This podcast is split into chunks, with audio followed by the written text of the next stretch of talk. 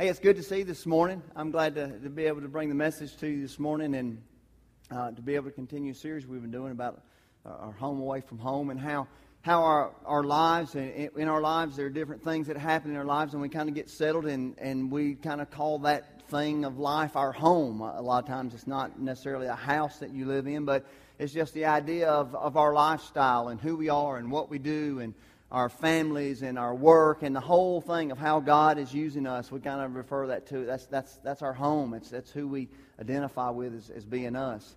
And uh, so I can I'm going to continue that with you this morning. I'm going to talk to you this morning uh, about a character that uh, that I've talked about before, and uh, hopefully you may know a little something about him. But we're going to talk a little bit about Moses again this morning and how. Uh, God used him and some things that were going on in his life. So, if you have a Bible, go ahead and turn to the book of Exodus. That's the second book in the Old Testament Genesis, Exodus. And we're going to be looking at several scriptures there in just a moment. And you can uh, get there and, and be ready to look at Exodus 2 in here in just a few minutes. But I just want to uh, kind of tell you some things. I'm going to I'm going to tell you tell you a lot of the background. But if you haven't ever read the story, go back and read all of this because I'm kind of just hitting some of the highlights to make sure that you're just up to speed with some of the main things that I want to talk to, but it's, it's hard to talk about the main things without making sure that you got a little bit of understanding if you haven't ever read the story of, of what happened with Moses from, from birth up until some of the things that we're going to be talking about. But um, uh, if you remember last week, Cliff kind of left us with Joseph and the idea that uh, basically, I think one of the things Cliff said was that Joseph was literally like the second most powerful person probably in the world at the time that we left him in that story because of what had happened in his life and how God was with him and the things that had happened. He was now second with, with the Pharaoh in charge of all the land and, and everything other than Pharaoh. He was, he was the person who was in, in charge. So, uh, but since that time, uh, there's been some time has passed and some things have changed. And uh, we won't, I won't look at this, what I'll tell you, but it starts in chapter 1 and it talks about how now, uh, in this period of time, Joseph and all of his descendants are dead. So that, that generation is gone. All the things that we, we thought about and heard about Joseph, uh, he's out of the picture. There's a new Pharaoh. The Pharaoh has died. There's a new Pharaoh in charge of everything. And this Pharaoh doesn't know about Joseph. He's not buddy buddies with Joseph. They've all died, and this is a new, a lot of time has passed, and this is a new Pharaoh. He doesn't know Joseph. And this Pharaoh is really afraid because the Israelites in this period of time that's passed, they've really multiplied. You know, people say there's one commandment in the Bible that we've really only obeyed, and that's be fruitful and multiply, right? the Hebrews did this, and they were, they were still captives in Egypt, they were still slaves in Egypt, but their families increased in a large way. And this Pharaoh was afraid because he got to looking out and saying, man, there's, there's just a lot of people here. What's going to happen if they decide to go against us, they may even pair up with our enemies, and we're going to be in big trouble if these people keep getting more and more and more, and they're going to outnumber us, and it's going to be a problem. So, what Pharaoh decided to do was to tell the midwives who would help the Hebrew women give birth, he told them, he said, Listen, when you go in to help them give birth, if it is a boy, make sure you kill it. Well, the midwives kind of said, okay, but the scripture says they feared God, and when it come time to do it, they really didn't do it. And then they told Pharaoh a lie and said, well, these, these Hebrew women, they're just a lot tougher than, than these Egyptian women, and by the time they go in labor, by the time we get there, the baby's already there, and we couldn't do anything with it. So Pharaoh was kind of okay with that. And then he devises his own plan and says, okay, listen, this is what we're going to do. Any male child that's born to the Hebrew, Hebrews, the order is that you take the child, you throw him in the Nile River. He wanted the male kids to be gone because that would help uh, cut out on the population increase. And then keep the girls, throw all the male child, children uh, in the Nile. So that's kind of where we pick up in chapter 2, verses 1 through 5. And this is, this is kind of the birth of Moses and, and what was going on and, and what had happened before then. Chapter 2, verses 1 through 5. Says, Now a man of the house of Levi married a Levite woman, and she became pregnant and gave birth to a son. When she saw that he was a fine child, she hid him for three months. But when she could hide him no longer, she got a papyrus basket for him and coated it with tar and pitch. Just a side note, real quick. If you've ever, if you want to do a word study, If you've never done a word study on that tar and pitch, it's a symbol of salvation. Go back and look. That's what they put on the ark when God closed the when they were sealing things up. They put that on the ark. But do, if you ever want to do an interesting word study, you can go back and look at the, the tar and pitch. That's pretty interesting. Um, so anyway, they put uh, tar and pitch. Then she placed the child in it and put it among the reeds along the bank of the Nile. His sister stood at a distance to see what would happen to him. Then Pharaoh's daughter went to the Nile to bathe, and her attendants were walking along the river reeds and sent her slave girl to get it. They, they, they, saw, they saw Moses there and sent to get it. So,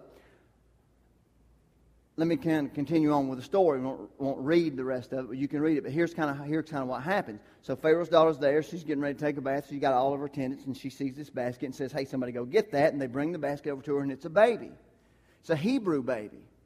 So Moses' sister happened to have been along. Moses' sister goes over, and, and Pharaoh's daughter talks to her and says, Why don't you go back and find a Hebrew woman to come and nurse this child? Because he was three months old, right? She kept him for three months, and then she put him in the river. How convenient, wasn't it? That God allowed that to happen. So Moses' sister goes back and gets Moses' mother, and she comes back, and Pharaoh's daughter pays Moses' mother to to take care of this child, to feed him and to take care of him until he gets older. Isn't that, isn't that kind of neat? So she, she puts him away. The child ends up coming back to him, and she gets to take care of him for a little while. Now, look in verse 10 of chapter 2. It says, When the child grew older, she took him to Pharaoh's daughter, and he became her son. She named him Moses, saying, I drew him out of the water. Now, just as kind of a side note, can you imagine this is, can you imagine mothers? You have this baby and you, you, you keep him for three months, and you, that's as long as you can keep him before it becomes obvious that you've got a male child, and if anybody finds out, they're coming to kill him. So then she sends him away. She gets him back for I don't know how long a period of time, but it says just when he's older. So I imagine it's probably until he was weaned and, and up and about a little bit to be able to, to go back. Then she has to take him back and give him to Pharaoh's daughter. And Scripture says, and it becomes her son, Pharaoh's daughter. And this is interesting too. And then Pharaoh's daughter is the one who gives him a name. It wasn't his mother. Pharaoh's daughter names Moses. Now I kind of chuckled at that because I don't know. I'm guessing. I, I haven't been able to find, but you know, he's at least three months old when he was put in the water. I don't know. He's probably at least a couple years old at this time, I would say. So this child has gone without a name for at least probably a couple of years. Any of you ever have a problem naming your child? You know, you flip through all the name books but it didn't happen. And so don't feel bad if the child was born and a couple of days went by before you put it on the certificate. Moses probably went a couple of years before he was named. Uh, we were on the way to the hospital before we named our first child. We had talked, but Shelly's in labor and we're going 90 miles an hour down the interstate trying to get to the hospital. Okay, what's the name going to be? What's the name going to be? So then, then we decided. So don't feel bad if you waited a little bit. Moses had probably at least a couple of years before he was named. But to, to look at what was happening as she does as she did that, she took him back. And then here's kind of how some of the rest of the story goes. Then Moses is he's now he's a Hebrew, but he's raised in the Egyptian home. He's raised by the daughter of the person who's in charge of the whole land. He's the king, he's the head honcho, he's the big dog, right? And she's the daughter of Pharaoh. And now she's raising Moses, a Hebrew child, in the Egyptian culture. She's raising him as an Egyptian. And he just grows, he grows up in, into that life. So, so basically, he, he's, he's the prince. You know, you've seen the movie, right? Prince of Egypt. He's kind of living like a prince. He's the, the, the, um, the, his daughter uh, grows up as a child of the king, as she raises Moses as a child of the king. So he's got the best of the best. The world literally is at his fingertips as, as a son of Pharaoh. He's got anything he wants and everything he needs, and that's kind of the, the way that, that he grows up. Then, something happens. Something happens that takes all of it away. Something happens that takes this little home that he knew of, all of his lifestyle, all of the comforts, all of the luxuries, all of the things of growing up in that culture, all of the things of being brought up in the house uh, uh, and in that era of uh, the king uh, of Egypt, all of the things that he had, in one instance, were taken away from him, and his home was wrecked. Look at the scripture, and we'll read that. It's chapter 2, verses 11 through 15. One day after Moses, Moses had grown up, so this is a bunch of years later. I don't know how old he was, but it's a bunch of years later. He's grown up. He's a big, strong man at this point. He went out to where his own people were and watched them at hard labor. Remember, all the Hebrews now, they're, they're captive they're, uh, from the Egyptians, and they're working them, they're, they're slaves. He saw an Egyptian beating a Hebrew, one of his own people. Glancing this way and that, and seeing no one, he killed the Egyptian and hid him in the sand. The next day, he went out and saw two Hebrews fighting. He asked the one in the wrong, Why are you hitting your fellow Hebrew? The man said, Who made you ruler and judge over us? A little resentment maybe there from the little uh, golden child who grew up in the Hebrew, in the Egyptian culture. Are you thinking of killing me as you killed the Egyptian? Then Moses was afraid and thought, What I did must have become known. And then Pharaoh heard of this. He tried to kill Moses, but Moses fled from Pharaoh and went to live in Midian, where he sat down by a well. Now, you're talking about the difference between night and day. Here was this guy who was in this culture, and he was large and in charge, and he had everything he wanted, and every uh, just the, the golden child, every, anything he wanted. And in one instance, he went from going from that kind of lifestyle to running away and sitting down by a well where the common folk would come to get water in a place, best I could tell in doing a little bit of research, Midian was probably at least 400 miles away from where he was. This wasn't just like he went across the street and sat down at a well. This was a, you know, it, we go to Kentucky and it's a little over 400 miles and it takes us about eight hours or so sometimes to drive that going 75 miles an hour sometimes, not all the time. Only when the speed limit allows you to do that. It's really only 70 in some places, but I usually fudge just a little bit, right? So imagine, I don't, how long did it take him to even get there? But he, he ran away. And we're not told of all the things he has to deal with between Egypt and Midian when he finally got there. We're not told about the places that he had to sleep and the nights that he spent alone. And we're not told about his journey between Egypt and Midian. But just imagine going from that kind of lifestyle with the Egyptians to now you're by yourself, you have nobody with you, you have nothing with you, and now you're sitting down by a well where the common people come uh, and draw their water to drink when normally he probably would have had water brought to him to be able to drink. Now, that is just a stark contrast of his lifestyle. But think about this. Last week, when we talked about Joseph, and some of you, a lot of you probably identify with that, what we talked about with Joseph was that, you know, he, his life, his home got wrecked, his life got messed up, but it was circumstances that were beyond his control. It wasn't his fault his dad favored him and gave him the, the pretty coat where people could make fun of him. It wasn't his fault that his brothers hated him and wanted to kill him, and then they sold him as a slave. And all of the things that happened to Joseph, there was a lot of circumstances that happened that were beyond his control. But God was right there with him. God stayed with him the whole time.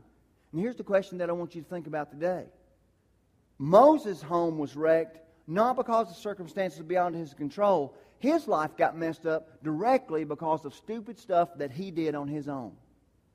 And what I want you to think about this morning is this.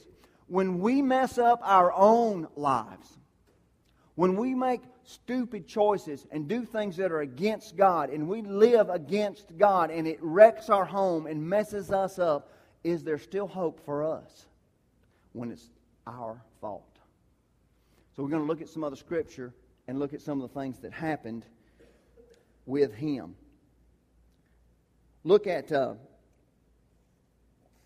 at, um, well, in just a minute, we'll get to Exodus. Let me, let me tell you a little bit more of the story. So now Moses is in Midian.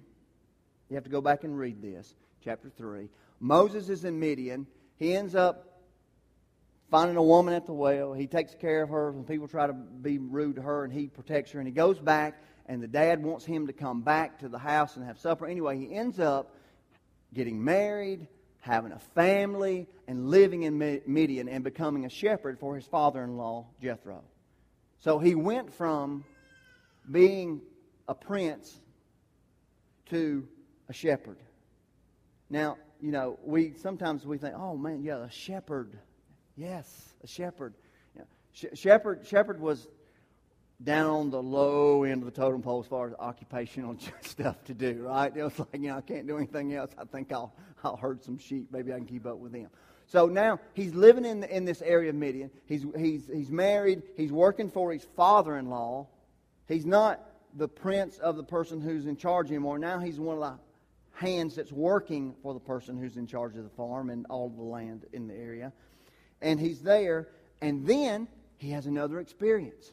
He has an experience with the burning bush. This is not on screen, but I want to read it to you real quick, and you may know about, about this. But Moses is walking through the, through the desert. He's with his sheep, with his flock, minding his own business, doing his job, doing what he's supposed to. Do. All of a sudden, he sees this bush over there, and it, it looks like it's on fire and it's burning, but it's not going anywhere. It's, st- it's still there. It doesn't burn up, it doesn't go away. So he walks over to it, and God speaks to him through this. Now, I don't know how many other times God had spoken to Moses between when he left and now. We're not told of what the conversations that God and Moses had. But this is the first recorded time that God speaks to Moses uh, uh since, since this has happened. And in verse uh, in chapter 3, verses 9 and 10, you can maybe mark those down or just go back and read the whole chapter. But God speaks to them, and basically he says this Verse 9 And now the cry of the Israelites has reached me, and I have seen the way the Egyptians are oppressing them. Now, uh, so now go. I am sending you to Pharaoh to bring my people, the Israelites, out of Egypt. The Egyptians were continuing to oppress the Hebrew people. They were crying out to God, and all this time that Moses was away, it was getting worse for them. It was, get, it was getting harder and harder and harder, and they were crying out. God says, I finally heard them he talks to Moses at the burning bush. He says, Moses, I've heard them. And he tells him, he says, Guess what? I'm going to help them, but I'm sending you. And, that, and some of the most hilarious stuff that I've ever found in the Bible is in the stuff that follows. And you can go back and read it. But Moses begins to make all these lame excuses about why God shouldn't use him. And I can't talk. And what if they don't believe me? And who am I to go? And, you know, and God, so he just, God spends a lot of time with him and, and kind of gets frustrated with him at, at one point. But after a lot of persuasion from God and Moses trying to back up and get out of the responsibility of doing it, Moses finally decides to accept God's plan for him to be the one to, to be the one to lead the, Egypt, the uh, Hebrews out of the slavery to the Egyptians. And in chapter 4, verses 19 and 20, this is what it says. Now the Lord had said to Moses in Midian, Go back to Egypt and listen to this next part because it's important. For all the men who wanted to kill you are dead. So Moses took his wife and sons and put them on a donkey and started back to Egypt. And he took the staff of God in his hand. You can go back and read about the staff and what God was planning on, on doing with that. But think about this. A lot of time has passed. How ironic Moses fled this very place in Egypt because he had murdered somebody and was afraid for his life.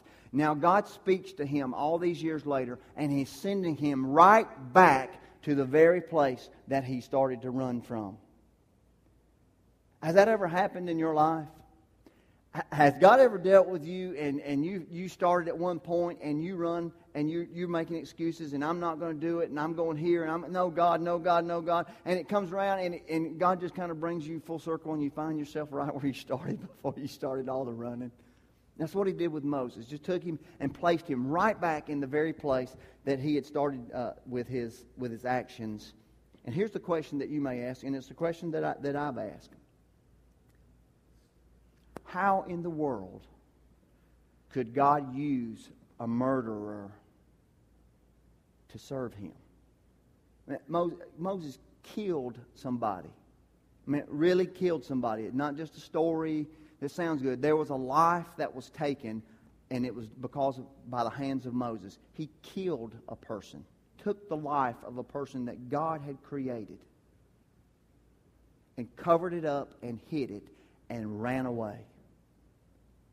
That's not, I don't know about you, that's, you, that's not the top of the list of people that I would put on it. Who, who do you think God would use? Um, maybe a murderer who's killed somebody who's run off and hide and lies about it all the time. I think God probably would choose somebody like that. That's, that, in our thinking, that's not the kind of people that we think God uses, is it? But, but God still had a plan for Moses' life. And here's the thing that I think we have to realize is that this God makes the choice of who he will use for his service. That's important. You might just take a, just take a big gulp and swallow that, right?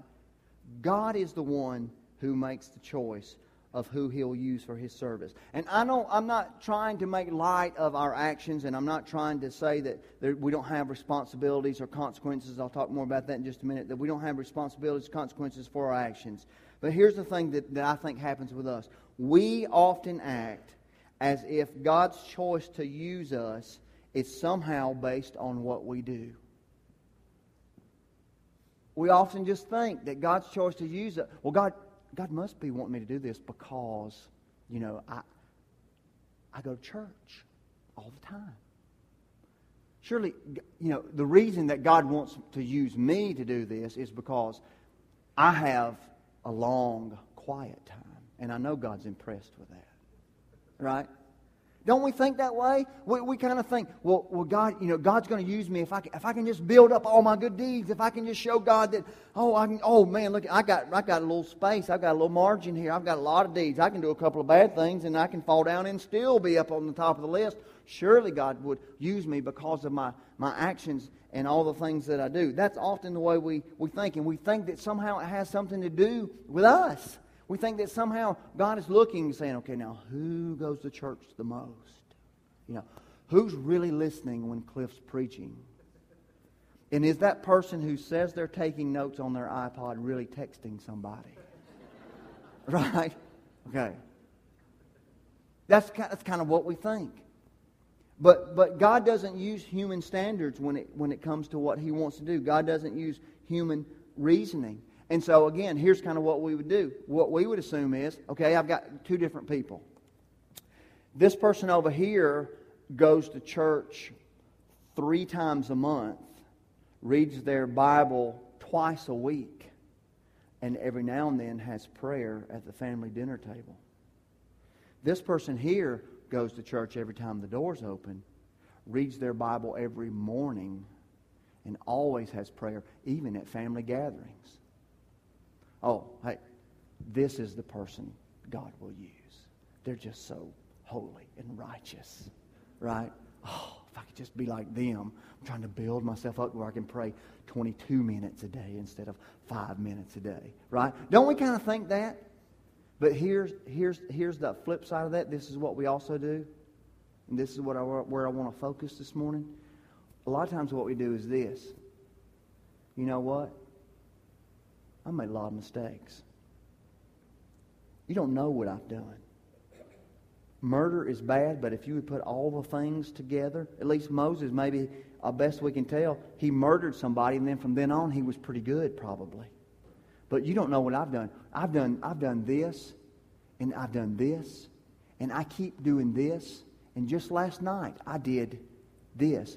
And what happens is we think, good or bad, that somehow what we do filters through God's mind as to whether He wants to use us or not. And we disqualify ourselves. What we say is, God can never use anybody like me. You, you, don't, you don't know. I've, ha- I've had people tell me, you probably have too, they've said, you just don't know what I've done.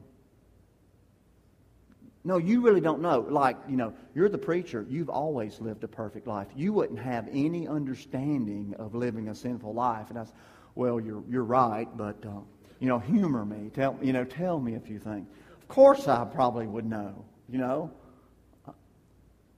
and we disqualify ourselves. We, we convince ourselves that God's disgusted with us. We convince ourselves that God could never use anybody like us. You, you just don't know what I've done. God could never use somebody like me. And so we kind of go through that and we, we think that it has to do with our actions or the things that we're doing. Now, listen to this, and this is important because I'm not saying that God turns his head to sin. I'm not making light of it at all. So I'm not saying that, that God turns his head when we mess up our lives and, and, and he pretends like he doesn't see and, oh, it's okay, everything's going to be fine. I'm not saying that. I'm not saying that we won't reap circumstances because of what we do. I'm not saying that when you do something, and we've talked about that a lot, we reap what we sow. So I'm not saying that you, you can just do whatever you want to and it doesn't matter. God's still going to use you. You'll never suffer any consequences of your sin. I'm not saying that because that goes against what the Bible says. And so I'm, I'm not saying that. I'm, I'm not saying that because of our actions that even our service to God won't somehow be interrupted or delayed. Now, I don't know exactly what went on, but if you look at the time between Moses ran away from Egypt, went to Midian, by the time he come back and when God spoke to him at the burning bush, there was probably a period of about 40 years that had transpired. So it wasn't like Moses killed somebody one day and the next day God's got him on the top of the list of people that I want to use for my kingdom. I believe, personally, that it took that amount of time for God to restore Moses and to prepare him for what he wanted him to do. So I'm not saying that there are not consequences. But what I am saying is this, and this is important. You have to understand this. You are not automatically disqualified from God's grace or His service just because you wrecked your home because of stupid choices that you've made. That does not automatically put you on God's black list. That does not automatically make God say, That's it, I'm done with them. I could never have anything else to do with them. They're tainted people, they're ruined people. I could never use them in my service because of what they have done. You have to hear that this morning. Because I would venture to say there's probably not a one of us here that somehow that doesn't go through our mind. We're on the top of the world. Maybe you're on a spiritual high and you got a good thing going. You're reading your Bible and you're having a quiet time and you, you're trying to control all your attitudes and your actions and everything's going good and you're feeling like God just loves you so much because you're being so good.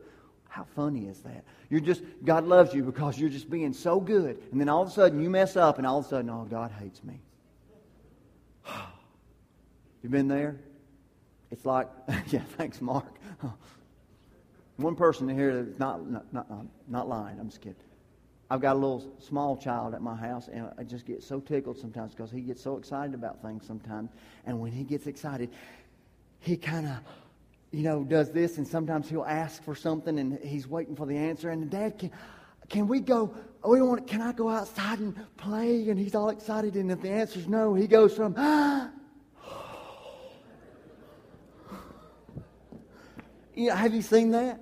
Uh, that's that's I think what we do with God sometimes. Oh God, you're so happy with me. I'm so good. I'm doing everything right. Everybody loves me. I'm not cussing. I'm not doing this. Me and my wife are getting along. This is so good. But last night I messed up. God will never use me. It's Eeyore, right? Oh, bother. It's a horrible day, right? We do that, don't we? And we think that somehow it has something to do with us. But, but listen, as that says, don't, don't assume that you're just automatically disqualified. Don't assume that whatever that action is that you've done that has wrecked your own home, you've messed your own life up. It's nobody, you can't blame it on anybody else. It's nobody's fault. Your stupid choice. You did it. That does not automatically disqualify you. And the reason I know that is not only the life of Moses, but I can just go through the Bible, and I just did these off the top of my head and wrote them down, and there are a bunch more. But there's, there's Moses. There's his brother Aaron, who he's uh, Moses is up on the mountain getting the commandments from God. And Moses got tired and listened to people gripe, and he got all their jewelry and stuff, and they threw it in there, made a golden calf to worship because they couldn't wait for Moses to get down. How stupid was that? God still used him, right? There's David. There's Noah. There's Abraham. Liar. Read, read, read Abraham's. No, it's not my wife. No, she's not my wife. Sarah's not my wife. Go back and read that if you don't know what I'm talking about. It's funny. There's Paul, who persecuted Christians. There's Peter, who's just a hothead and probably cussed more than most of us do. right? He was a sailor, all right? That's where we get the expression, cussing like a sailor. Peter was just a hothead and used some really strong language at times. He, and just, just spouted off. All the disciples, just pick one. Name any of them. I could probably show you something that something stupid they did. The woman at the well that Jesus talked with that had five previous husbands and her current shacked up lover wasn't even married to her. Okay? She was still used by God. All the husbands that she had. There's plenty of others. I could just go on and on. You can read read through the genealogy of Jesus in Matthew chapter 1 and you can pick out some shady characters where their life just wasn't as perfect as we always think that it is with people in the Bible. On and on and on the list can go. And then then last and, and most likely least of all is Donnie Kaufman. I mean, he's not in the Bible, but I've heard that he has done some stupid stuff in his past. And not only in the past has he done stupid stuff, but he continues to disappoint God on a daily basis, is what I've been told. And God still chooses to use him. Listen, if God can still use all those people that I mentioned, and especially me, there is hope for you. I don't care what you've done. It doesn't matter what you've done. I mean, it matters, but it doesn't just automatically disqualify you from God's service. There is hope for you if you're in that category. I want you to hear that. Because here's the problem, and here's what I think happens. Maybe, maybe it's somebody here this morning. You've not ever given your life to Christ. You've heard kind of the message about Jesus, but you've not ever really accepted that love that God has, has offered to you because you've said what I said earlier. You just don't know what I've done. I've been too bad. I've been too bad. And just like Moses, because of your actions and your guilt and your insecurities and everything else that you have, you've been running from that for a long time. And that's the most natural thing to do when you're confronted with God's love.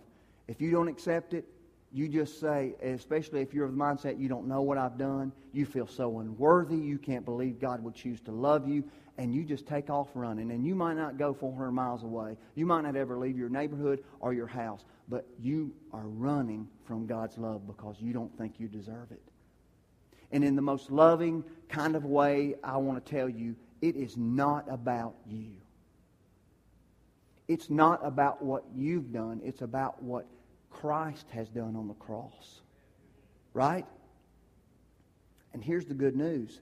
You remember when God, the scripture we read, you remember when God told Moses, I want you to go back to Egypt because all the people who wanted to kill you are dead? When Jesus hung on the cross, he killed the penalty of sin for you. You don't have to keep running you can come back because the, the thing that could take your life, the penalty that you should deserve, has been taken care of. It's no longer an issue for you. And I challenge you today, if that's where you are, just quit running from it. You've not been too bad. Romans 5 8, you can look it up sometime, write it down. Romans 5 8 says, Yet while we were still sinners, Christ died for us. He knew that ahead of time. It's not like he's surprised. He still chose to go to the cross, still chose to willingly give his life to pay the penalty of sin so that you and I would not have to die eternally. And the Bible says, in order to receive that grace of God and that gift of Jesus Christ, all you need to do is to admit to God that you've sinned, tell Him that you know Jesus has died in your place and paid that penalty and that you want to believe in Him, and, and to, to let God just be a part of your life and live in you and take control of your life from here on out. There are no magic words. But you do have to do that in your heart. You have to, you have to let God know that. You can't just know about Him. You've got to accept it. Otherwise, you're still just kind of running around. So I'm going to challenge you today. If that's where you are, that you just do that. We'll have time in, in a few minutes so as the band comes up, and you'll have time to be kind of quiet a little bit, and you can just pray that to God. And if you do, I want to know about it before you leave. Here's the last thing that I want to say. And that's to those of us who have already made that decision to believe in Jesus Christ. But, like Moses and those people in the Bible. I mean, has anybody been perfect since that time of decision? Has anybody ever just lived at the mountaintop with God and has you've never messed up since that time of your salvation? It's not a matter of you losing the salvation God's given you. It's not a matter that, that God's kicked you going to kick you out of heaven, but it's just a matter of you just messed up. You just you've done some stupid stuff. You might have done some stupid stuff last night. You might have done some stupid stuff this morning. Here's what I think happens, and it's a problem in the church. The church is not what it should be because there are men and women, teenagers, maybe children, but I doubt it because they're the only ones who really got it going on and really know what it is, know about God's grace. They, they understand that whole bunch more than we adults do and older people. The older you get, the worse it gets, it seems like. But there are people in church, believers in the church, and they've done something stupid at some point in their life, and they have wrecked their own home. They've done something stupid. They've sinned. They, it's, you know, one of, we, we categorize them. They've done one of the big things. You know, I've committed adultery. That's it. It's over for me. You know, I was going along pretty good, and then, boy, I really messed that up. God's done with me. Something else has happened in your life. And what happens in the church is I'm convinced that people sit, and maybe it's you, and they come and they sit every Sunday but they have this feeling that because I have screwed my own life up, God could never use me again in His service. And so you come and sit and you participate, but you always feel guilty when you leave because you think, oh, I, I wished I could do something for God, but look at what happened. They're always asking for people to serve, but how could I serve? You don't know what I've done. They're always wanting people to be involved. Go on a mission trip. Go on the. I can't do any of that. Look at my life. And I want to tell you that if that has happened in your life, you are disqualifying yourself. God's not disqualifying you. And again, now hear me. Now, I'm not saying, depending on where you are and how recent things are and what's going on in your life, you might need to be in a time where God is restoring you and preparing you. I'm not talking about you know, you commit adultery on Saturday night and Sunday morning you're ready to teach the preschoolers. Right? No big deal. Donnie said it didn't matter. No, that's not what I'm saying. But this is what I'm saying. Don't, don't throw yourself out of the loop. Don't throw yourself out of the bucket. Don't throw yourself out to think that God could never use you, but He might need some time to go by to restore you and prepare you. But don't take yourself completely out of the loop because there is hope for you. And I don't know how much time needs to pass by, and I don't know how things work because I'm not God. And I'm glad I'm not because I can barely manage my own life, right? But I do know, according to the Scripture and the Bible and all the examples, that it does not disqualify you from possibly being used by Him. So I'm not telling you that God's calling you to do something. I'm not telling you that you need to get busy doing something, but here's what I am saying. Would you be open that God actually may be asking you to do something? Would you be open and not use the excuse of, well, I think that's God, but surely it's not because look at what I've done. And you just you tune God out because you've assumed he doesn't want to speak to you anymore. Would you just be open that it really might be him, that it might be your burning bush experience? It might be the time that God is saying, okay, now now is the time for you. Now is the time that I've been preparing you. I'm ready to use you. And then you'll do like Moses did, and you'll make up all those wonderful excuses. Y'all, but I can't, and I can't speak, and you don't know me, and what if they don't know who I, who I, who you are, and are you going to give me? God, God will just, He'll just deal with you. He'll do all that, but just don't, don't run from Him, and, and, and listen to Him. Don't disqualify yourself. Listen to this. It's God's choice whether He wants to use you or not. Trust Him that Him asking you is the right thing that He wants to do. Trust Him. If He's wanting to use you in service to Him, trust Him that He knows what He's doing. He's not surprised when He asks. He doesn't say, Oh, um, yeah, I wanted you. Oh, God, but I forgot. Oh, oh, no, you, Oh, you did that? Oh, well, better throw your resume out of the pile. He's not surprised. So just trust him. Now, I'm going to ask you if you would just uh, close your eyes just a minute. The band's going to come up. Not going to make you uncomfortable, I promise. But I do want you to have just a moment. Two ways that I mentioned. One, if you're not a believer and you're here today, maybe you're in that category of, I've been too bad. There's no way God could really love me. You don't know what I've done. I hope you've heard what's been said this morning. God does love you, and He wants you to quit running, and He wants you to come to Him and believe in Jesus. And you can just pray a prayer similar to this God, I know I've sinned. I'm tired of running. Today, I accept Jesus for paying the penalty for my sin, and I invite Him into my life to take control. If you're a believer, I hope, I hope there are some people here where that has hit home today. And you're a believer and you really feel like maybe God's wanting you to do something, but you have disqualified yourself and you won't even listen because you don't think you're worthy. Would you just let go of all that right now to God? Just let it go. Apologize to Him for you wanting to take over the human race and be in charge of the universe. Just, just let Him let Him do that. Let him know that if he is calling you, you are open to whatever it is that he has for your life and just let it go from there. God, you're awesome and it just blows our mind to think that you're the person who created this universe and yet you still consciously choose to want to have a relationship with us. We're disobedient. We don't always get it. Sometimes we have good intentions, and a lot of times we never follow through. There's so many ways that we fail. God, you know all that, and it just amazes me that you still want to have a relationship with us. Now, I pray today